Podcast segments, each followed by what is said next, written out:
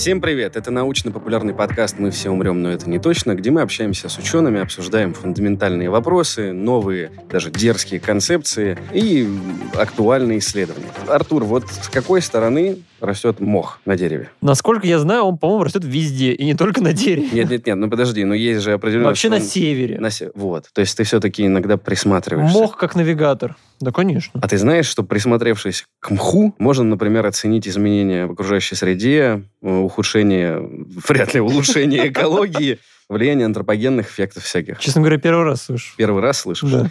Ну вот сегодня и постараемся в этом разобраться, а поможет нам в этом Инга Зиньковская, кандидат химических наук, начальник сектора нейтронного активационного анализа и прикладных исследований лаборатории нейтронной физики Объединенного института ядерных исследований. Инга, здравствуйте. Здравствуйте. Здравствуйте. Давайте начнем с э, такого базового вопроса, что такое биомониторы и зачем они нужны? Биомониторы — это живые организмы, которые позволяют нам оценить состояние какого-либо объекта, Мгм. скажем, какой-нибудь среды, будь то воздух, вода, почва и так далее. То есть по их внешнему виду, по содержанию не знаю, химических элементов, органических загрязнителей в этих биомониторах, мы можем оценить, насколько загрязнен тот или иной объект окружающей среды. То есть вот эти все рассказы, что раки не живут в грязной воде, это не выдумка. Нет, конечно, нет. То есть рак тоже биомонитор? Ну, Дафни, они как раз и являются мониторами качества воды, и государственные органы, когда они разрабатывают э,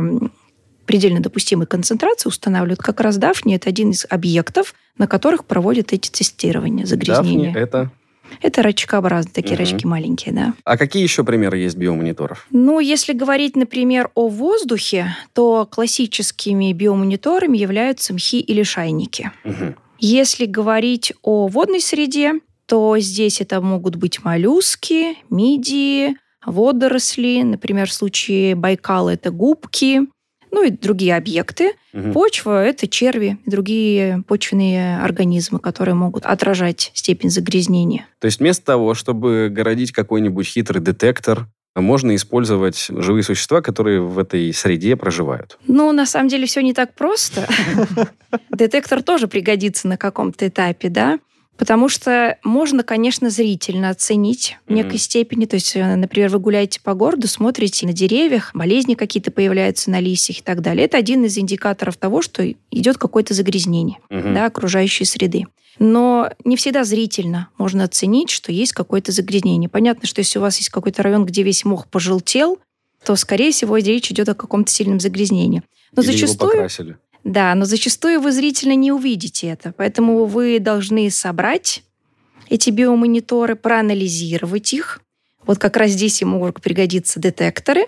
И уже на основании тех данных, которые мы получаем, мы можем оценить, насколько загрязнен тот или иной объект, который мы исследуем. А они фиксируют только антропогенное влияние, то есть жизнедеятельность человека так или иначе.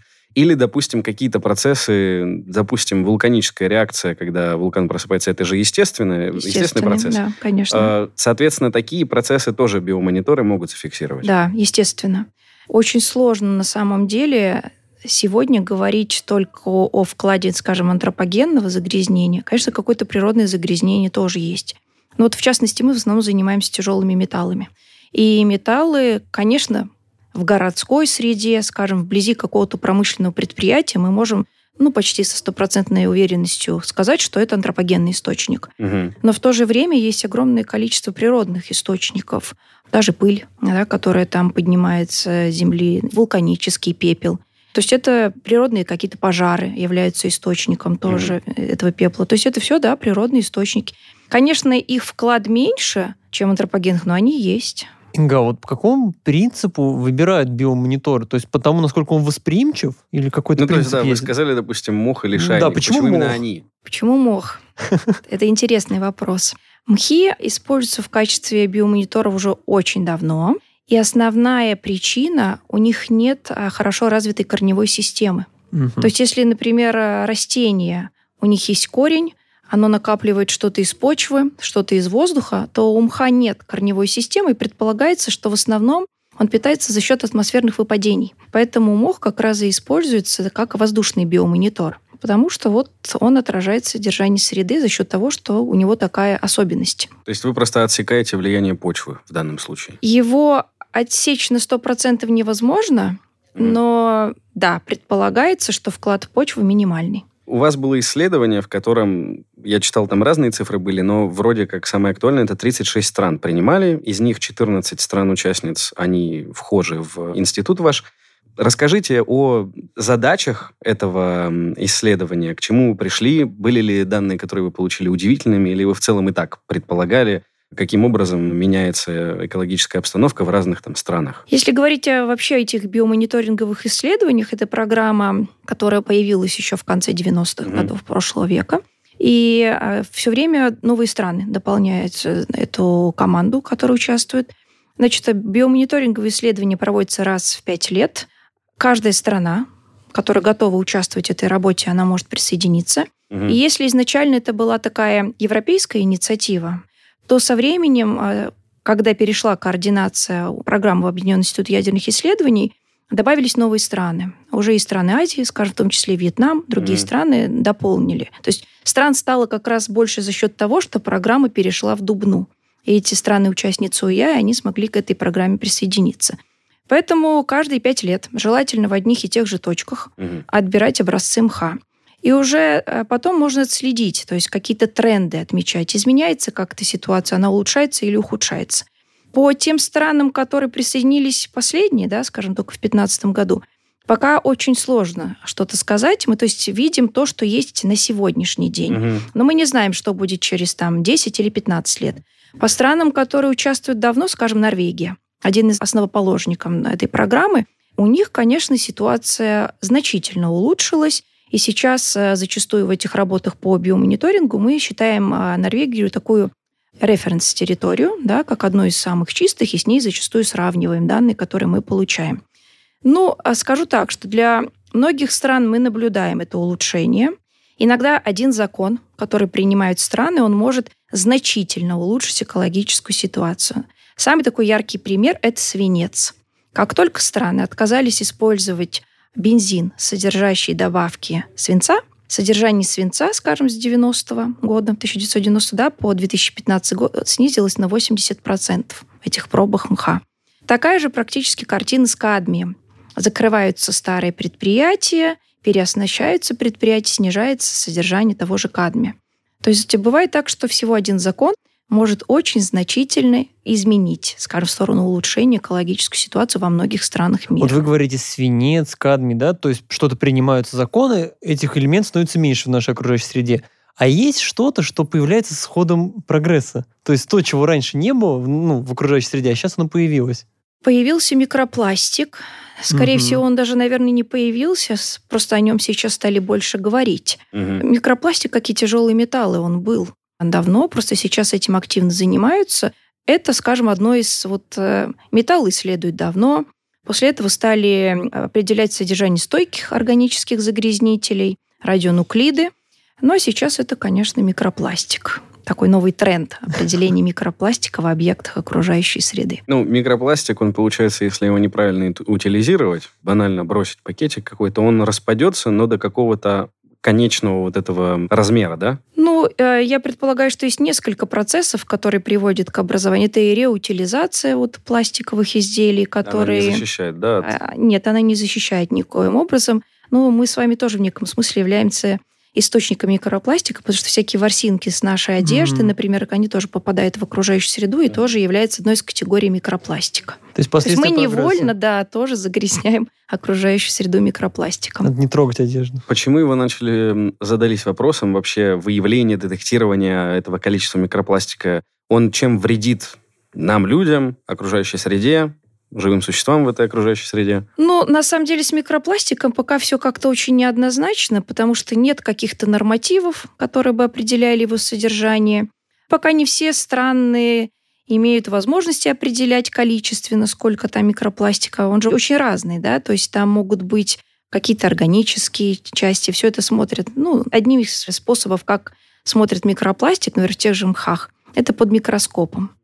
И там огромное количество категорий этого микропластика, который может быть. Поэтому как-то количественно это все оценивать на данном этапе пока еще очень сложно. А тогда с металлами тяжелыми, чем тот же кадмий, он опасен для человека? Почему нужно было снизить его появление в окружающей среде? Металлы, они делятся на несколько категорий. Да? Есть макроэлементы и микроэлементы. Это вот то, что нам прям жизненно необходимо. Мгм. Это тот же калий, натрий, хром в небольших количествах, молибден. Да? Зачастую мы даже пьем витаминки, чтобы получать эти микроэлементы.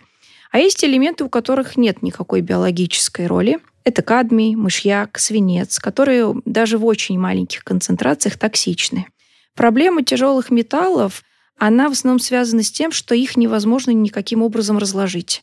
То есть металлы, которые есть в воде, накапливаются в рыбе, мы едим эту рыбу, они попадают в наш организм, накапливаются в организме, и они накапливаются и накапливаются, откладываются в костях, в органах и так далее. То есть они очень плохо выводятся из организма. И вот как раз достигая какой-то определенной концентрации, они начинают вызывать какие-то негативные эффекты, Мгм. которые сначала мы можем не замечать, но со временем они каким-то образом проявляются. Поэтому и очень важно отслеживать содержание тяжелых металлов в объектах, по возможности их снижать, для того, чтобы они в конечном счете не попадали в организм человека и не приводили к каким-то негативным последствиям для здоровья. Я слышал, что в тунце очень много ртути. Говорят, что он прям как-то ее вся вбирает. Может быть, я не знаю. То есть это ртуть может быть? Это же тяжелый, получается, металл. А ртуть может... Все зависит на самом деле от того, откуда ты тунец. Мгм. Нельзя утверждать, что лю- любой тунец, которого где-то поймали... выбросили Да, конечно, водные организмы, они очень хорошо накапливают все элементы, которые есть э, в воде, но не все воды загрязнены. Мгм. Поэтому как-то однозначно уверять, что весь тунец загрязнен ртутью, конечно, нельзя.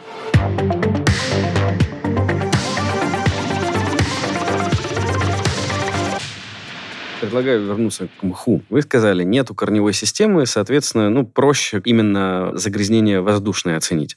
А что с ним делать-то? Ну, то есть с микропластиком понятно. Взяли этот мох, посмотрели под микроскопом, есть микропластик. Металл под микроскопом же не разглядишь. Что вы с этим мхом делаете? Как вы его анализируете? Какими способами вы выявляете, что вот он много в себя набрал? И вообще, сколько времени нужно, чтобы он набрал? Как вы определяете, вот сколько нужно мху подышать этим воздухом, чтобы мы точно поняли, что превышение есть? Ну вот как раз программа биомониторинговых исследований, она проводится раз в пять лет. То есть мы отслеживаем некий тренд за пять лет, что Мгм. происходит.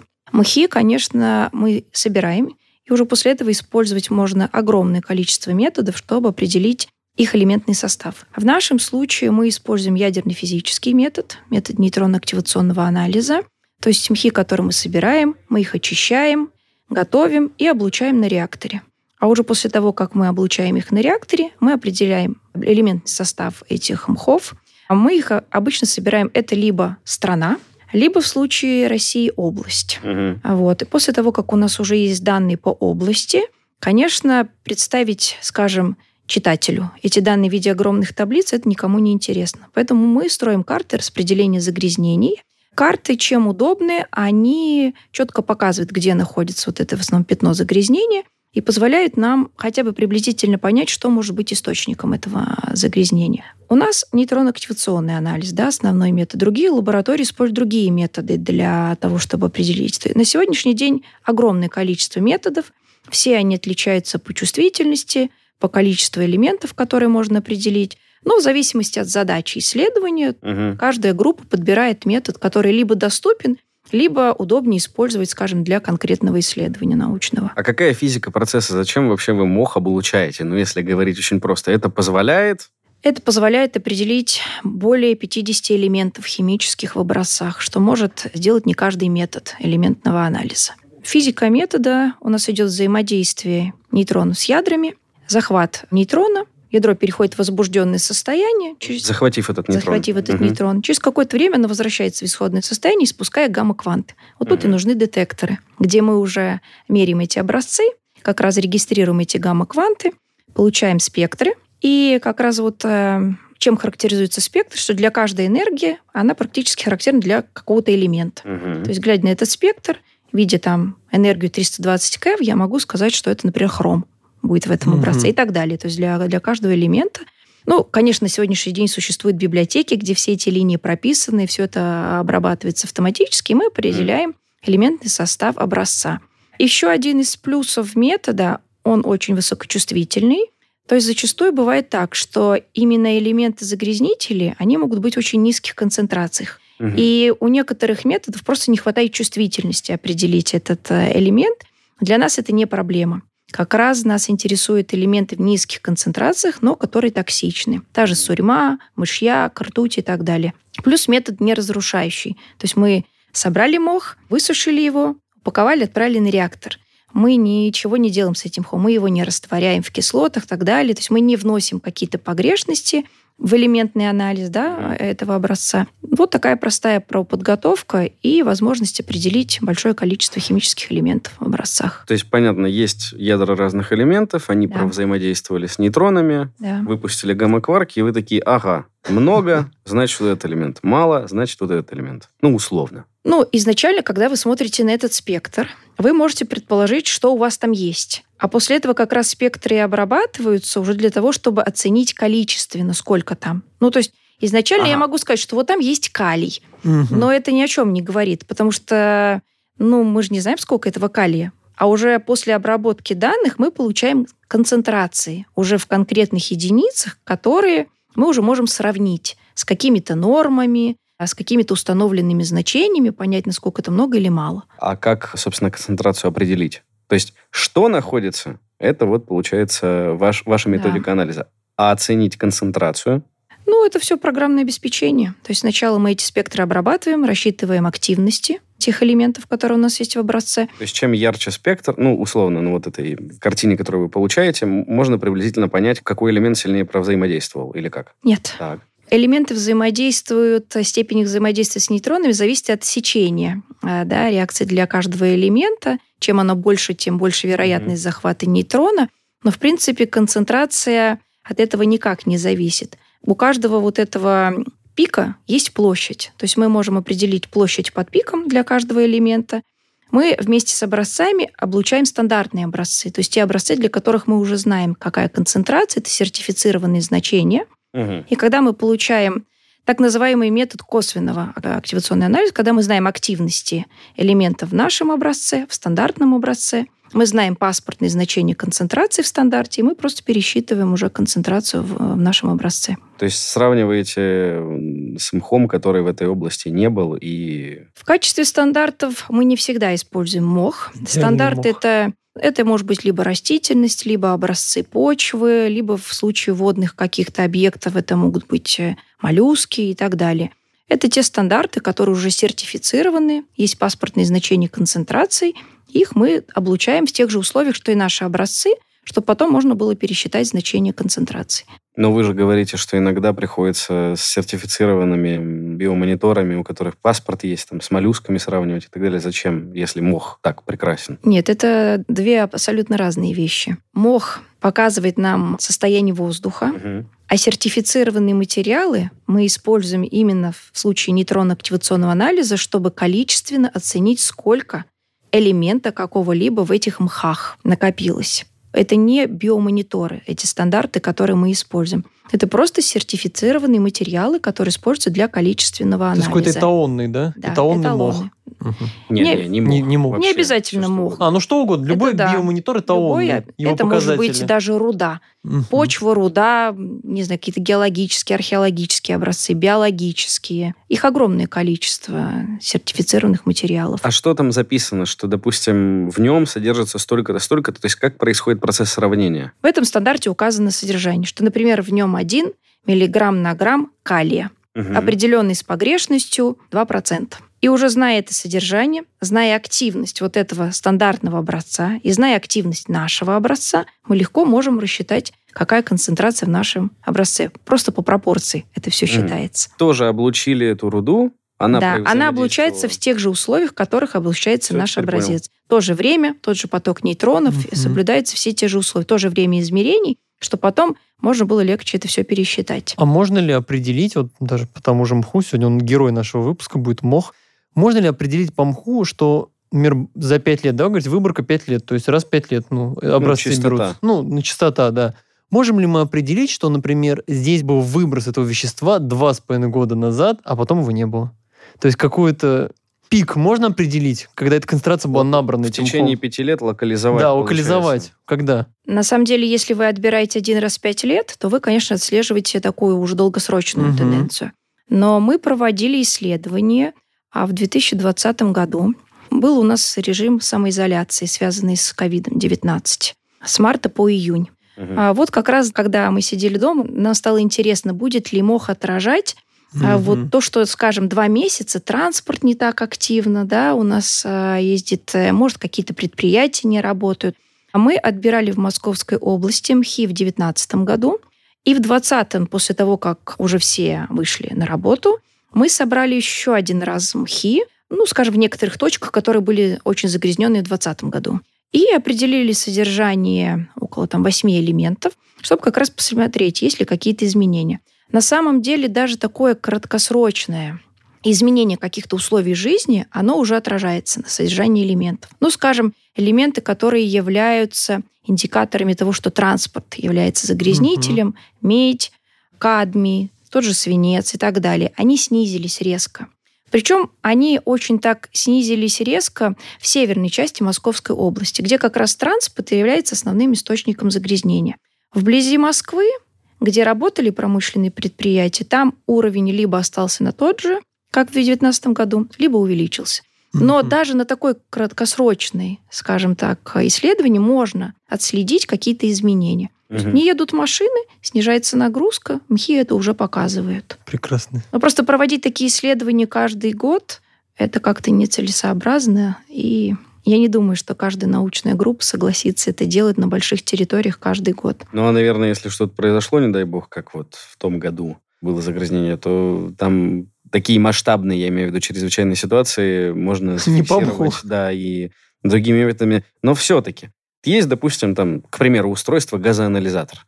Но наверняка есть какой-нибудь тоже там детектор, который фиксирует там количество металлов в той или иной среде, там воздушной, водной. Почему не использовать какие-то технические приборы, а использовать мох. Это экономическая выгода здесь есть. То есть, Конечно, это выгодно. Как? Ну, Потому что приборы вы можете, не знаю, установить один в городе, два. И он требует обслуживания, этот прибор угу. постоянного. То есть нет, что на месяц поставили и забыли про него. Он может и месяц там стоять, но его нужно обслуживать, это дорого. Угу. Это в основном фильтры. Да, устанавливаются фильтры, и они используют для как раз оценки. А мох, он растет практически везде. Еще и бесплатный. Бесплатный. Его можно легко собрать и проанализировать, то есть и оценить ситуацию на больших территориях.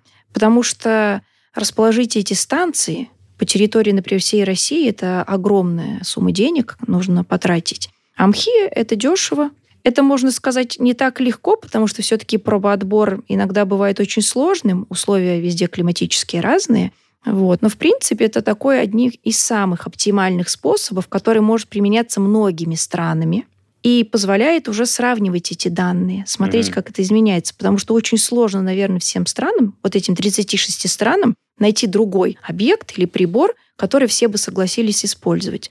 А МОХ — это уже такой установленный биомонитор, все знают, как он работает, уже доказано, что он эффективно работает, поэтому все, конечно, соглашаются его использовать. Был проект, который вы реализовали в Монголии. Размещали тоже мох рядом со станциями для мониторинга качества воздуха.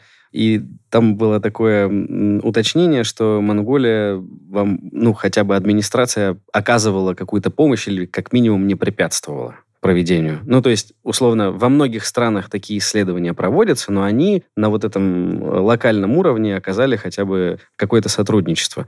А почему так лестно не получается отозваться о других странах, хотя бы о той же России? Речь идет вот то, что как раз в Монголии было, это активный биомониторинг. Мы не собирали в Монголии мох, мы собирали мох в России, в Тверской области, паковали его в мешочки, и наши коллеги а, в Улан-Баторе они как раз договорились с департаментом окружающей среды при мэрии Улан-Батора, и они разрешили нам развесить эти мешочки на вот стационарных станциях оценки качества воздуха. Они в основном мониторят газы, так как в Монголии проблема, там сжигают уголь. Огромное количество загрязнителей, но они не мониторят тяжелые металлы. И мы стали неким дополнением, как раз э, определяя содержание тяжелых металлов. Ну, скажем так, городским властям стало это интересно Поэтому они поддержали эту инициативу. В ближайшее время у нас планируется встреча по этим результатам, и мы планируем расширять в Улан-Баторе эти исследования уже на большей территории, скажем, и на более долгосрочный период развешивать эти мешочки. То есть в этом случае можно сказать, что сами органы власти заинтересовались вот в проведении такой работы. В других странах это проходит немного по-другому, когда ученые обращаются. Угу. Где-то их поддерживают, где-то не поддерживают. Но, в принципе, это не единственный пример. Просто для нас это был таким самым показательным, но бывают и другие примеры, когда власти тоже активно участвуют в этих работах и поддерживают их. Тоже у вас был проект э, другое агрегатное состояние, ну, не ему придали, а сделали из него какую-то концентрацию, да, вещества. Мы перевели его в раствор. Вот, в раствор. Потому что на тот момент не работал реактор, да? Да. А вот про второй вариант, то есть когда вы облучаете, э, окей, понятно, а здесь как раз-таки, о чем вы говорили, есть несколько разных методов, и там вы использовали... Ну, это у нас альтернативный метод на случай, когда у нас не работает реактор. Это атомная эмиссионная спектрометрия. Все равно атомы. Только в этом случае мы переводим образец сначала в раствор, тот же мох, да, мы добавляем туда концентрированные кислоты, перекись водорода, и все это все переводим в растворы. И уже анализируем в растворах. То есть растворы вводятся в прибор, Мгм. там они распыляются при высокой температуре, идет атомизация, и тоже регистрируются элементы, которые есть в этих образцах. Но, конечно, если сравнивать нейтронно-активационные анализы и атомно-эмиссионную спектрометрию, то атомная эмиссионная спектрометрия не конкурент активационному анализу. То есть чувствительность там ниже? Чувствительность ниже, количество элементов, которые мы определяем, меньше, но загрязнители, скажем так, тяжелые металлы, ряд тяжелых металлов определить мы можем. И для того, чтобы вот не затягивать эту работу, как раз по Монголии мы использовали альтернативный метод определения элементного состава. Понял. Попозже спрошу про перспективы, цели и вообще эффект.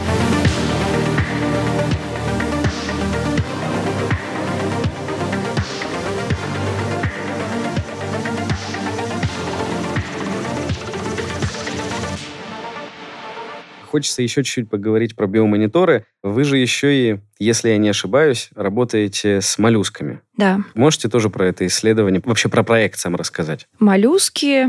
Тут наш основной коллаборант Южноафриканская республика. Она является ассоциированным членом Объединенного института ядерных исследований. Исследование проводится очень давно, Мгм. 2012 года. Они отбирают моллюски два раза в год, осенью и весной. Тоже стараются отбирать их в одних и тех же точках, один и тот же вид. И здесь мы решаем две задачи. Во-первых, потому что так как моллюски фильтраторы, они а, пропускают через себя большие объемы воды, у них накапливаются тяжелые металлы, мы можем оценить уровень загрязнения. А второе, эти мидии и моллюски – это источник пищи. И мы оцениваем риски для здоровья человека. Насколько, скажем, эти моллюски могут быть вредны, Мгм. если человек их будет есть. Да? То есть это как раз тот объект, когда у нас двойная задача. И оценка экологического состояния, и оценка как продукта питания. Мгм. Влияние на- вот, на здоровье человека. А почему не проводятся подобные исследования на Дальнем Востоке или еще где-нибудь? Потому что это их среда обитания именно в теплых водах. Почему приходится коллаборироваться с э, южноафриканской страной для этого? Ну, во-первых, страны-участницы ОИЯИ. Мы стараемся все активно сотрудничать. Мгм. Это взаимовыгодно, потому что мы делаем что-то для стран-участниц, а они используют инфраструктуру Объединенного института ядерных исследований, да, который является нашим общим домом всех стран-участниц. А Такие исследования, они проводятся и и в других центрах. Да. Например, сейчас мы начали проводить э, работы по Байкалу, по оценке состояния Байкала, используя другие э, биомониторы, байкальские губки. Мгм. Они проводятся на морях, реках, везде, где можно найти моллюски, такие работы проводятся. У нас в основном это Южноафриканская республика. У нас а, были работы с МГУ по Черному морю. В прошлом году мои коллеги отбирали в Черном море тоже моллюски, донные отложения, воду. Мы определяли содержание тяжелых металлов, и радионуклидов в этих образцах. Мы не можем охватить необъятное.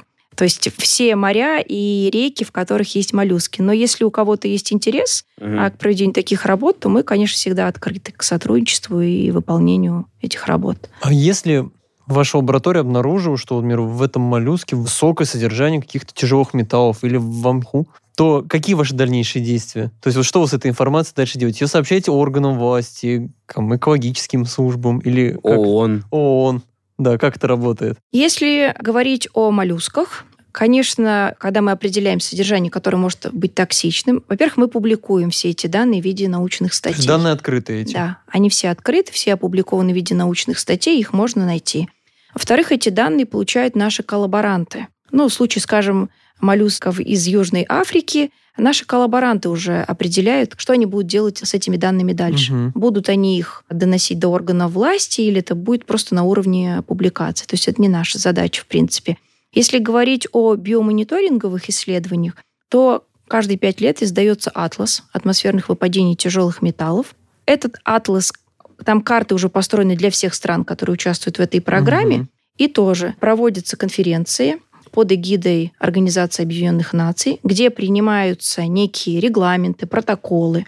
А также каждая страна сама решает, э, как они будут поступать в этом случае. Все это публикуется, но в некоторых случаях, конечно, еще готовятся отчеты, которые предоставляются в том числе и органам власти. На вашей практике есть э, случаи, когда ваши данные показали какие-то критические значения и были приняты сразу меры? Ну вот, законы были приняты. Ну в самом начале мы с этого начинали. Принимая вот случай, например, со свинцом, да, принимаются законы, мгм. конечно. Но в в отдельной стране или для Евросоюза это становится общей практикой какой-то. Ну, в Евросоюзе они же, в принципе, практически все, я так понимаю, подчиняются одним законам, Мгм. поэтому если он принимается Евросоюзом, все страны Европейского Союза должны его соблюдать. А в России есть какие-то поползновения в сторону улучшения экологической обстановки?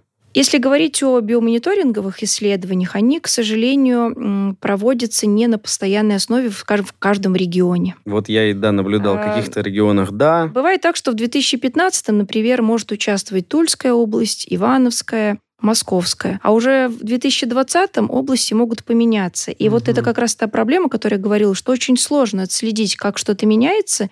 Мониторинговые исследования, они должны проводиться на регулярной основе через какие-то периоды времени. Вот за сейчас, в принципе, мы, наш сектор закрепил за собой центральный регион, это Московская, Тверская, Ярославская, Владимирская области, где мы планируем проводить каждые пять лет биомониторинговые исследования.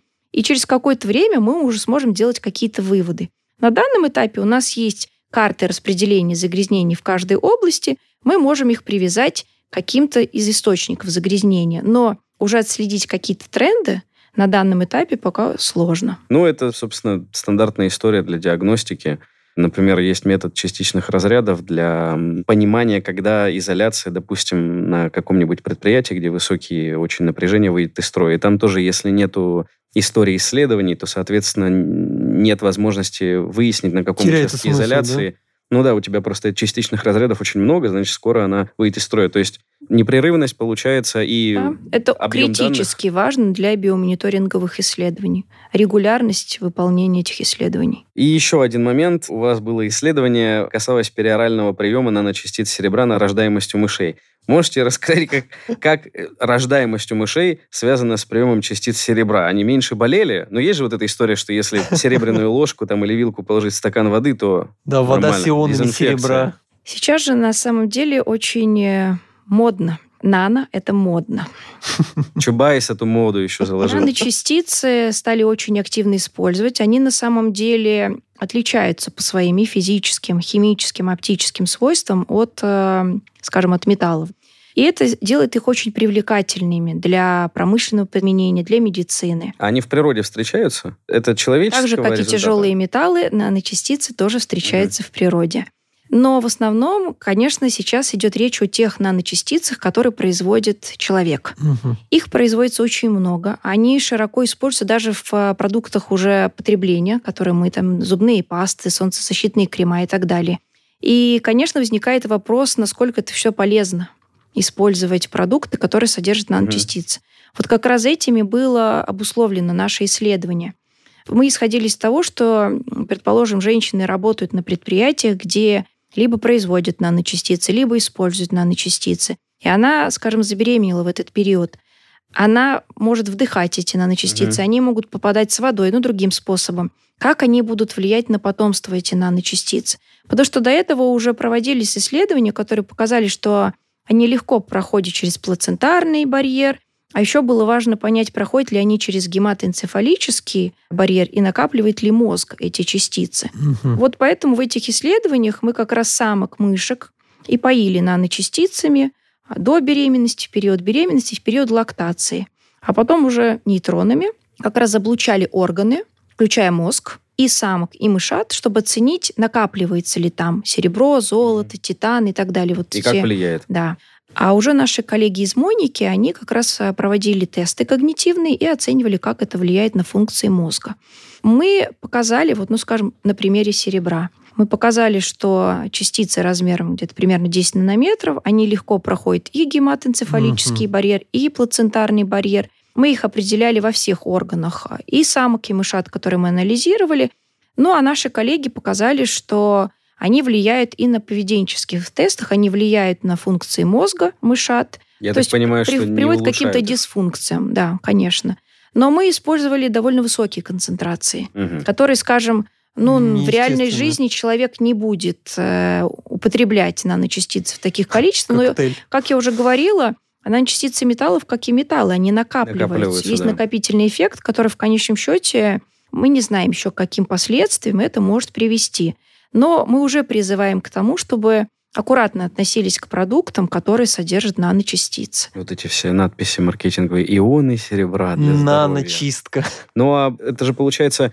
Я просто помню, почему опасный вообще в целом все, что может пройти вот этот барьер, который находится в мозге, потому что, ну, в случае заболеваний, там, грибковых, вирусных, бактериальных, ну, с бактериальными вирусными попроще, потому что доставить лекарство даже, к примеру, тяжело, потому что лекарство само-то пройти не может, этот барьер.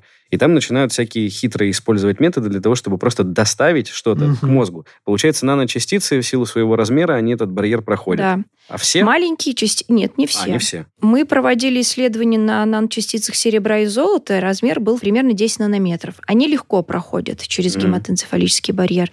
А вот наночастицы диоксида титана размером уже до 140 нанометров, они уже не проходили Мгм. гематоэнцефалический барьер. Они, в принципе, выводились из организма. Даже так? Да.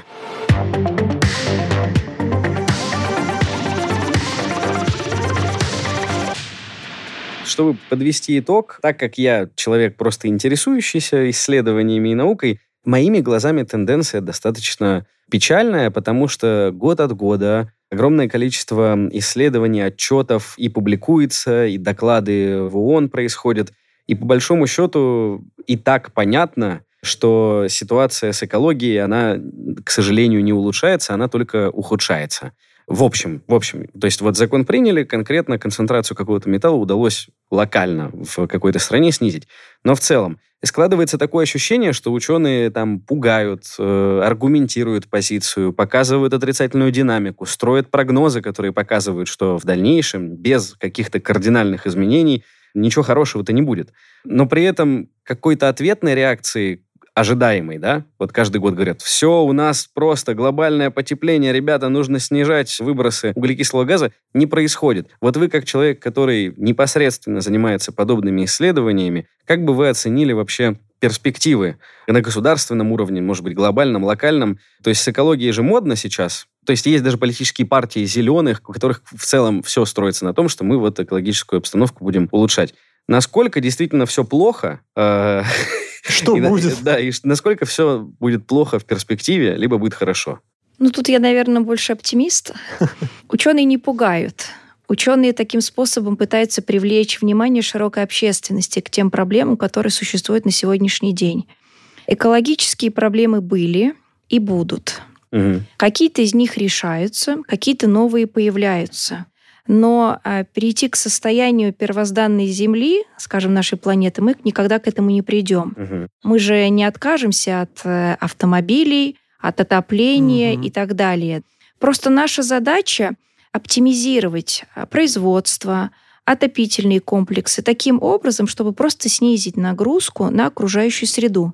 У природы есть замечательные свойства. Природа способна восстанавливаться. Вода способна самоочищаться. То же самое происходит с воздухом, э, почвами и так далее. То есть, если просто относиться к этому серьезно и принимать э, какие-то меры, они принимаются. Может, это не всегда видно. Может, о них не так много говорят, но какие-то меры все равно принимаются. Поэтому говорить о том, что все становится только плохо, я, конечно, так сказать не могу все-таки улучшения, они есть. Угу. Вероятно, некоторые улучшения мы увидим чуть позже. Да? Вероятно, накладывается то, что появляются какие-то новые источники загрязнения. За счет этого не так э, четко видны те улучшения, которые происходят. Но в целом ответственность не только каких-то органов власти, а вообще ответственность любого жителя нашей планеты – Обычно я, когда рассказываю детям, я объясняю им так, что все начинается с вас. Угу. Если вы выбрасываете фантик не в урну, а рядом с этой урной, и накапливается мусор, то вы уже являетесь источником загрязнения нашей планеты. Поэтому вот это осознание от маленьких к взрослым, оно уже будет важным шагом когда, наверное, и власти будут смотреть на эти вопросы по-другому и более активно участвовать в решении этих задач. Согласен. Собственно, запрос этот в том числе формирует, наверное, население страны. Да, конечно. Если задачу. людям это важно, то эти все проблемы можно решить. И все-таки я еще чуть-чуть вас помучаю. К моему великому сожалению, к восторгу людей других политических взглядов, у нас нету, по большому счету, стран, где контроль государственный он там велик, например, как был там в соцблоке. Соответственно, да, хорошо, вы сделали отчет, показали, ребята, надо снижать там количество производств, которые высокое загрязнение оказывают. Но в большинстве случаев человек, который физически может это изменить, это бизнес, который по большому счету не хочет отказываться от каких-то методов производства, менять там, не знаю, производственные какие-то процессы, потому что он извлекает большую прибыль, а вы ему тут говорите, что нужно что-то снизить, значит, прибыль станет меньше, еще надо заложить э, деньги на то, чтобы перейти на какое-то более экологическое производство. И получается, вот эта связь между мы провели исследование, нашли, надо сделать вот это, и конечный человек, который это может сделать, то есть бизнес, есть еще прослойка в виде государства. Вот здесь как вы чувствуете, получится доносить государству это в нужном виде, или, может быть, бизнес пойдет. Ну, то есть у меня, конкретно лично у меня, такое ощущение, что даже если получится достучаться до государственных структур, то не факт, что они договорятся с бизнесом. Есть лоббизм, там другие всякие эффекты. То есть вот с теми ребятами-то есть возможность как-то договариваться и работать с бизнесом. Может быть, не у вас. Может быть, есть просто инструменты, которые вы видите. Скажем, у нас вот недавно была работа, где как раз бизнес обратился к ученым, чтобы найти способы очистки воды. Угу. Вот в той же ртути то есть обращаются к ученым. То есть для бизнеса это тоже важно. Не загрязнять окружающую среду, потому что они за это платят штрафы большие. Иногда это некое такое осознанное действие бизнеса, когда они не хотят а наносить, скажем, какой-то урон окружающей среде. То есть такое бывает. В принципе, если, наверное, законодательство будет жестким, то бизнес будет вынужден э, соблюдать все эти законы, и я предполагаю, тем самым более активно, скажем так, предпринимая меры по снижению нагрузки на окружающую среду. Мне кажется, что исследования, которыми в том числе занимаетесь вы, позволяет повлиять на это законодательство, тем более у вас есть реальные кейсы, когда это произошло, поэтому надеюсь, что вот такая позитивная оценка, что ученые смогут хотя бы так, на законодательном уровне достучаться, точнее, на законодательном уровне принудить бизнес сделать какие-то изменения. Попросить. Э, да, будет как можно больше таких прецедентов. И надеюсь, что вы нам, может быть, еще через несколько лет расскажете, что эх, еще пару законов удалось принять, потому что вот так вот мы... И мир стал чище. Ну, на самом деле, все, что происходит в мире, оно же как бы приводит к тому, что государства все равно будут принимать эти законы. Рано или поздно они будут принимать. Ну, конечно, лучше, чтобы они принимались э, раньше, чтобы меньше наносилось, да, скажем так, ущерба, чтобы это уже не было уже как после каких-то либо уже катастрофических последствий, но неминуемо все равно диалог между государствами и учеными он есть. И какие-то эффекты от этого взаимодействия, они видны. Поэтому я надеюсь, что он будет как бы и в дальнейшем сохраняться, этот диалог, если говорить о... Ну, во многих странах это проходит по-разному, но в принципе это происходит. Поэтому мы всегда, конечно, радуемся, когда государство прислушивается к мнению ученых, которые проводят такие исследования. И так как природа сама может установиться, нам главное ей не мешать. Да, для нас главная задача просто не доставлять ей больше хлопот. Чем есть. Чем уже есть, да, на сегодняшний день. Я даже не знаю, открываю я сейчас ящик Пандоры или нет, но Скорее всего. часто же говорят, не уверен, что ученые, но по телевизору А там... Говорят о том, что есть определенная точка невозврата, когда, к примеру, если мы говорим про углекислый газ, его концентрация будет настолько велика, что как раз-таки естественные механизмы нашей планеты по возвращению да, вот к этому состоянию нормы, они станут просто невозможны. Вот насколько реально эта история с точкой невозврата. То есть, условно, выработка углекислого газа настолько большая, она же сокращает еще и количество растений, которые этот углекислый газ преобразуют в кислород. А мы вырубаем леса, к примеру. То есть мы вот этот ресурс само как Контроль. же эта система называется? Ну, короче, балансировки этой системы мы, да-да-да, мы сами его ухудшаем его эффективность? Ну, мне на самом деле очень сложно ответить на этот вопрос, придем ли мы к этой точке невозврата или нет. Она же зависит на самом деле от очень многих факторов. И предугадать это, сказать, что завтра произойдет какой-то апокалипсис, я не могу. То есть, э, Спасибо. вероятно, все-таки здравого смысла человечеству хватит для того, чтобы не дойти до этой точки невозврата и все-таки сохранить экосистему на том уровне, когда и те природные объекты, которые есть, сохранятся, и человеку будет комфортно жить в этих условиях. Позитивная нота. Чтобы сделать ее еще позитивнее, Инга, скажите, пожалуйста, вот смотрите, вы химик, кандидат да. химических наук. При этом работаете в Институте ядерных исследований и занимаетесь вопросами экологии. Да. Собственно, вопрос такой. Есть у нас слушатели, которые думают сейчас, куда поступать, либо получать магистрское образование, понимают, что им интересно заниматься проблемами экологии, к примеру. Какие дисциплины вы им посоветуете изучить, может быть, где? Ну, по крайней мере, база знаний. Какие ученые востребованы? Это химики, это программисты, это физики. То есть куда можно пойти и чему обучиться, если хочется заниматься вопросами экологии? Экология — это химия, биология, география, угу. иногда физики начинают заниматься. Экологией меньше, конечно, их интересуют эти вопросы, но в основном это вот химики, биологи, географы. Это те специальности, которые связаны а, напрямую с экологией. Ну, то есть это химический какой-нибудь факультет, биологический? Да. Есть экологическая химия, которая, скажем, с точки зрения химии больше рассматривает процессы. Биологи, они с точки зрения каких-то биологических, видовое разнообразие и так далее. География — это рельеф, ландшафт и так далее, как это все влияет на какие-то процессы. То есть смотря чем человек хочет заниматься в экологии, что ему интересно. Но история с тем, чтобы получить первое, допустим, биологическое, второе химическое или наоборот, она будет э, выигрышной же в любом случае. Я думаю, что можно получить одно, а второе уже практика. Потому что, не, не знаю, в свое время заканчивая химию экологическую, я никогда не думала, что я буду работать в Институте ядерных исследований, буду заниматься нейтронной физикой, да, применением ее в экологии. Но все таки изменяется. Я никогда не изучала ядерную физику, но со временем пришлось изучать и ядерную физику, и микробиологию, и биохимию, и многие другие предметы, которые мне уже пригодились в работе. То есть должна быть база, и желание этим заниматься. А все остальное это не такая большая проблема. Понял. Все-таки какие-то личные симпатии к определенным вузам или кафедрам есть или нет? Ну, наверное, МГУ.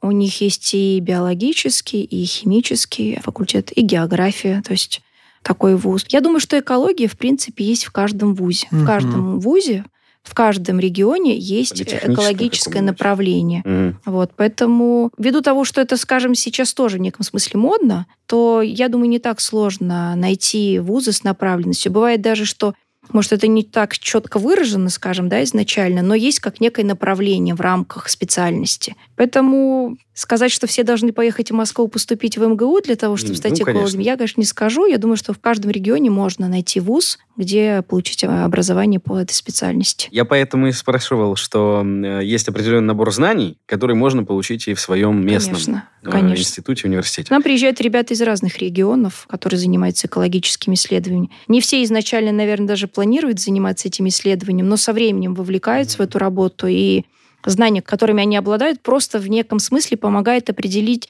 направление, которым они будут заниматься. Скажем, это будет нанотоксикология, это будут водные организмы, либо это будет еще какой-то объект исследования, с которыми они будут работать. Понял. Спасибо большое за рекомендации, за интересный диалог. Напомню, с нами была Инга Зиньковская, кандидат химических наук, начальник сектора нейтронного активационного анализа как раз-таки о чем мы говорили, что предположить сложно было там оказаться. Прикладных исследований лаборатории нейтронной физики Объединенного института ядерных исследований. Ссылка будет в описании. Переходите, смотрите, записывайтесь на экскурсии, интересуйтесь наукой. И надеемся, что экология наша Наше будет в порядке. Спасибо большое, Инга. Да. Спасибо. Вам спасибо.